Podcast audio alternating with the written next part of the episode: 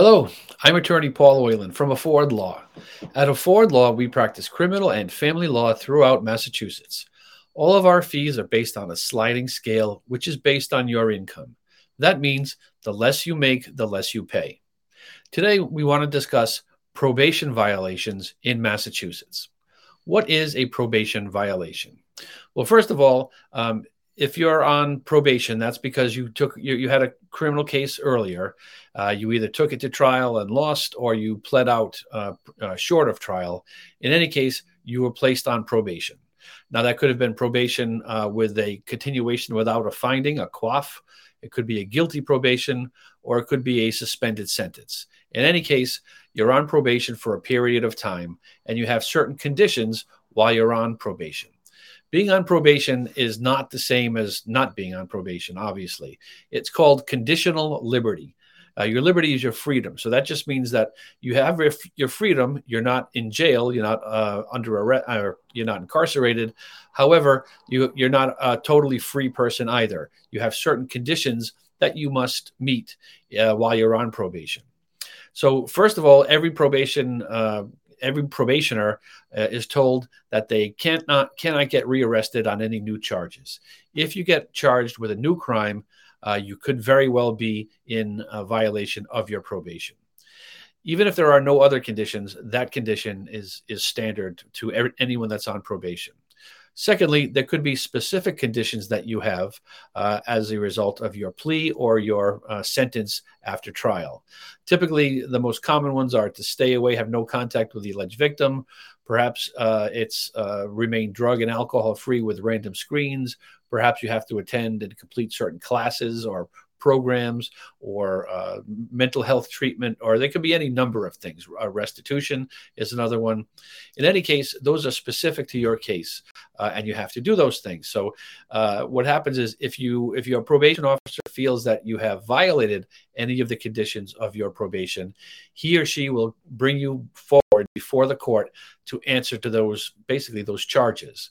So if it's a if it's a new charge you've picked up, that's considered a substantive violation of probation, uh, and if it's something other than that, it's it's uh, a more technical violation, which is still a serious matter, but not quite as serious uh, as a new uh, picking up a new charge.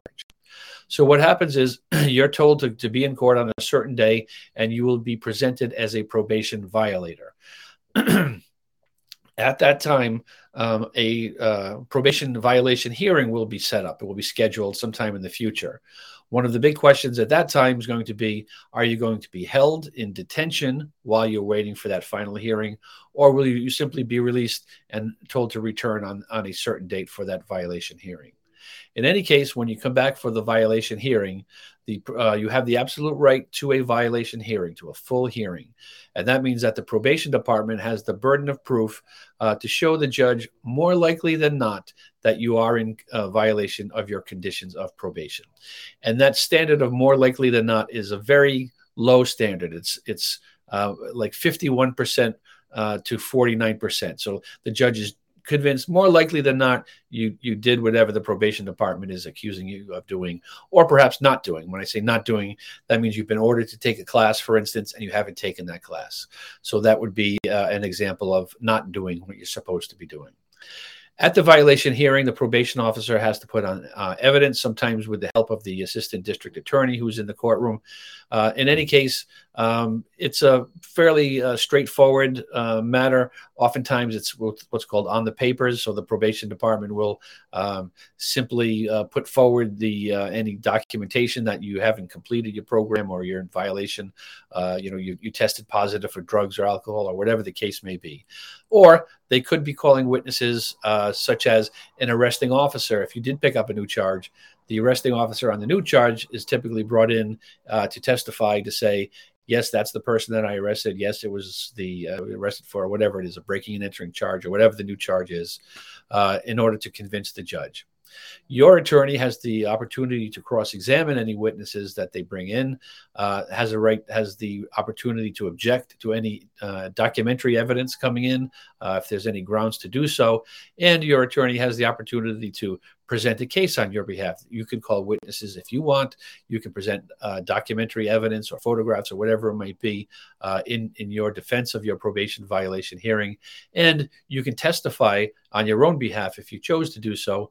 But of course, you can't be forced to. That's your Fifth Amendment privilege against self incrimination. In any case, the, uh, the probation violation hearing has, is a two-step process. So that's the first step: uh, is the hearing itself for the judge to determine yes or no there was a violation.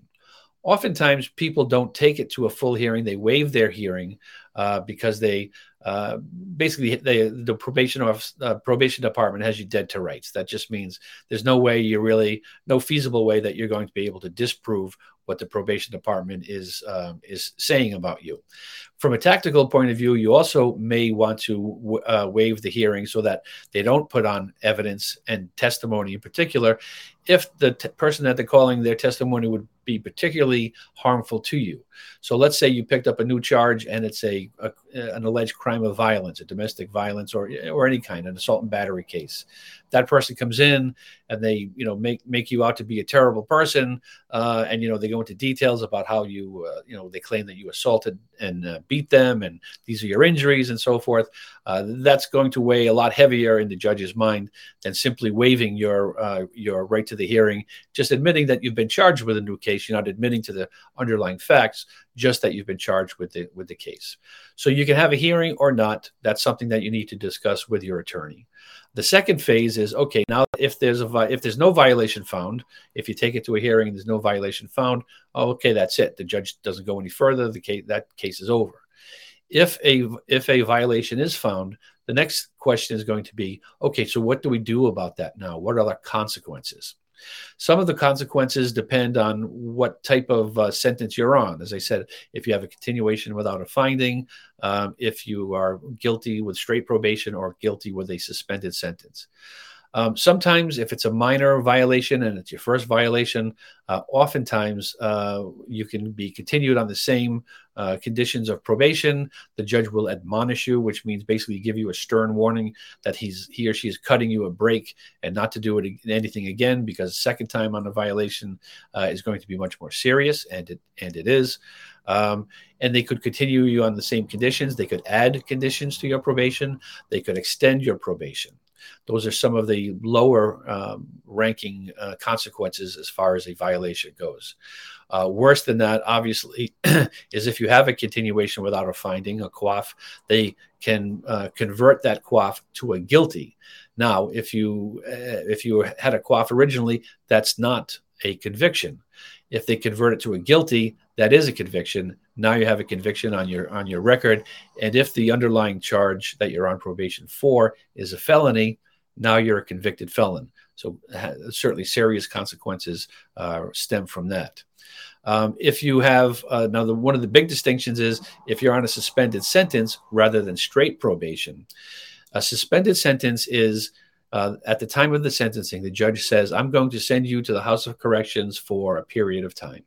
But I'm going to suspend that so you don't have to actually go, but you're going to be on probation, and that sentence is sort of hanging over your head for that period of probation.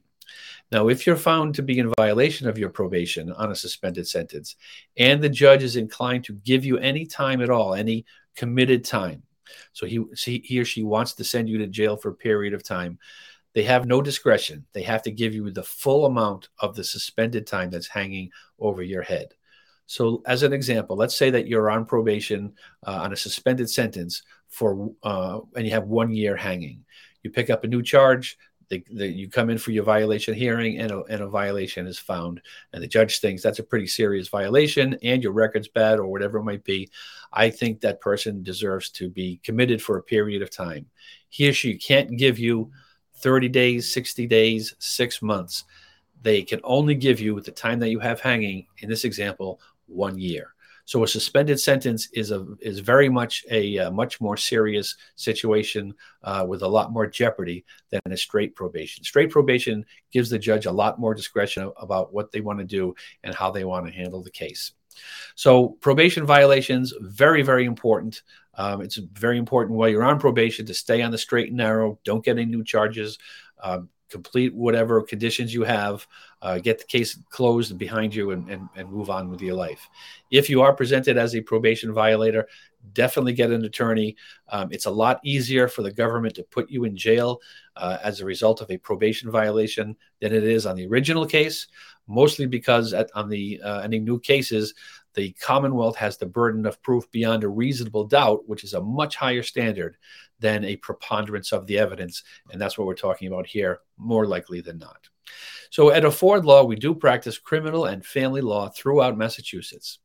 Our fees are all based on a sliding scale based on your income. So that means the less you make, the less you have to pay. Please feel free to visit us at affordlaw.org. We have a lot of uh, resources there for you. While you're there, please feel free to call or um, book a free virtual appointment with me. I'd be happy to answer any questions you might have about your particular case, uh, be it a criminal law case or a family law case. Uh, that's a that's a free consultation from the comfort of your own home, thanks to our friends from Zoom. Uh, so keep keep in mind that at Afford Law, we're making justice affordable. Thanks very much.